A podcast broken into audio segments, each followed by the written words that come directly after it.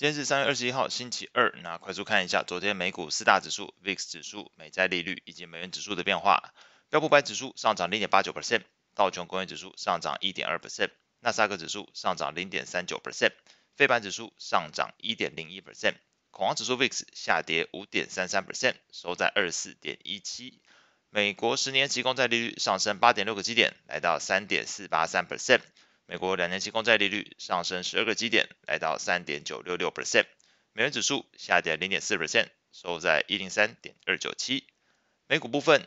那在亚股时段，市场的焦点是从周末传出的瑞士信贷以三十亿瑞郎，大概是上周五收盘价打三折的一个程度，出售给瑞士银行。那同时的瑞士央行还额外向 UBS。这也就是这个瑞士银行哦，提供一千亿瑞郎的这个流动性援助贷款，并且瑞士央行愿意承担最高九十亿美元来自 Credit Suisse 的亏损。从这件事情的焦点移转到了这个瑞士金融市场监督管理局表示，Credit Suisse 发行的价值大约一百六十亿瑞郎的 AT1 债券要被减记归零这件事情的一个合理性上要。因为一般来讲，这个 AT1 债券在分类上属于所谓的应急可转债，又叫做 CoCo Bond 哦，CoCo 债。那主要是二零零八年金融危机之后，监管机构是希望避免发生，如果未来银行又出现困境的时候，拿的是纳税人的钱去承担银行的损失，所以后来才创造出一种，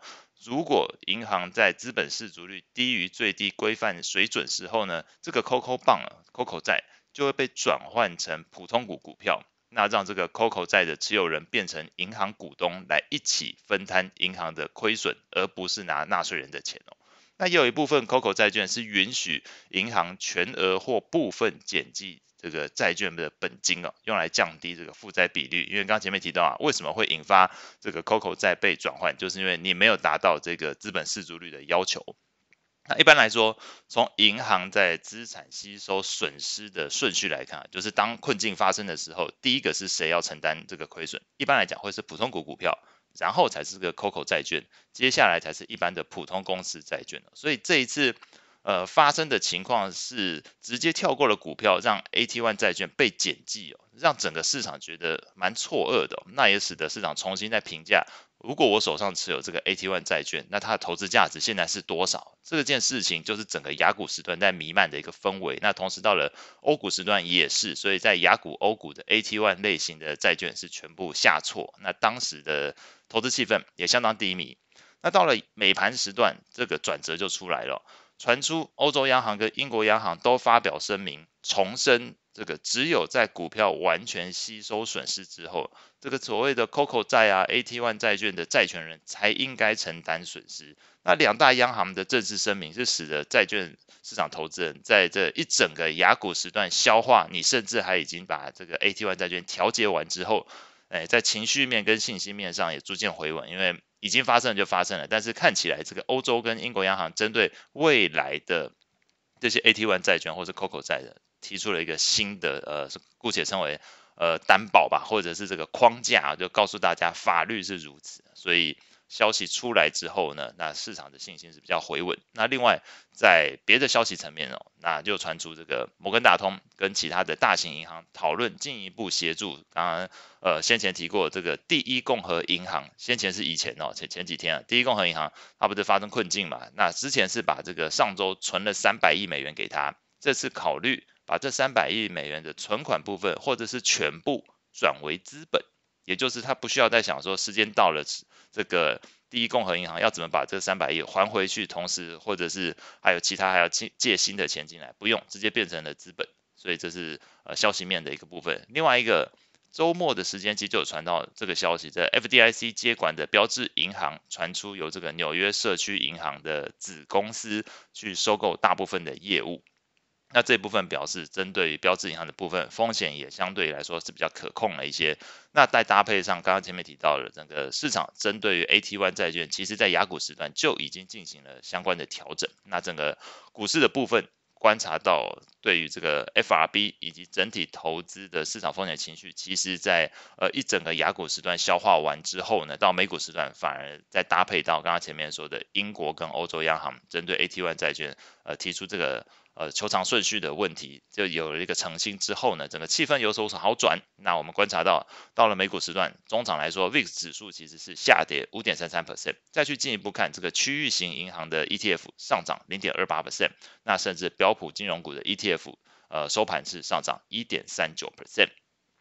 那在类股表现上来看，标普十一大类股全数上涨，那其中是原物料、能源跟工业类股表现最好。那这个三个类股组合起来，有一种好像景气要好转的氛围，但是当然应该是一个呃跌升反弹的一个架构。那公用事业、科技跟必需消费则是昨天表现比较疲弱的。那当然，这个公用事业的话，隐含的也就是对于整个避险情绪来讲，有些降温的一个情况。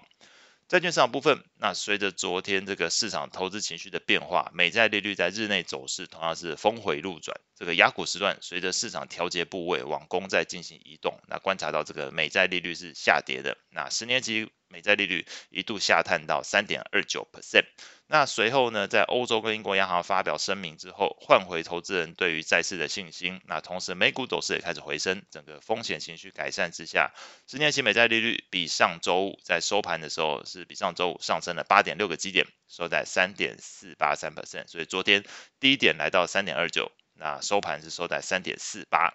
那我们预期整个债市的焦点还是会逐渐移往这个 FOMC 会议哦。那目前 Fed Watch 是显示，投资人预估升息一码二十五个基点的几率大概七十六点八 percent，至于升息两码几率零。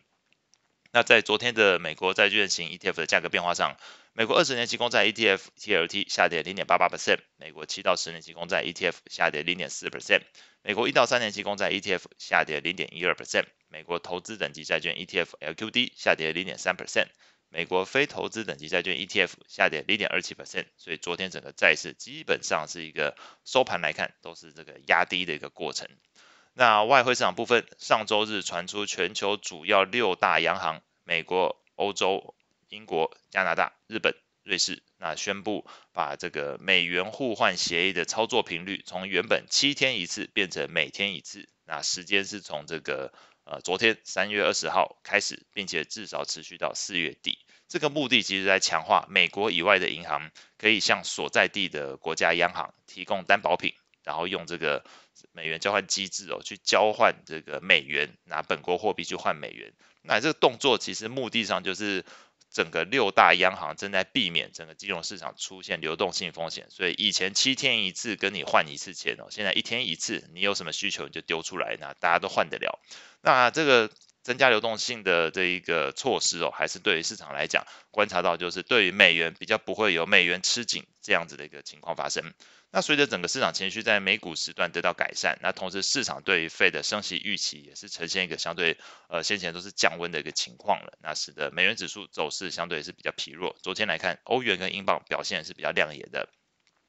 在汇率型 ETF 的变化上啊，美元指数 ETF 下跌零点五七 percent，欧元上涨零点五九 percent，英镑上涨零点九九 percent，日元上涨零点三四 percent。瑞郎上下跌零点三八 percent，瑞郎是下跌哦。那这个澳币是上涨零点四七 percent，加币上涨零点六 percent。另外，这个跟避险相关的黄金，那黄金 ETF 昨天是上涨零点零四 percent，基本持平。但是其实盘中这个消息面是有传出，金价一度突破每盎司两千美元的一个大关呢。那后续关注焦点，那今天礼拜二的话，关注的是欧元区的 ZEW 这个经经济景气指数。加拿大二月份的 CPI 以及加拿大的一月份零售销售，美国二月份的成屋销售。那以上是今天的所有内容，我们下次见。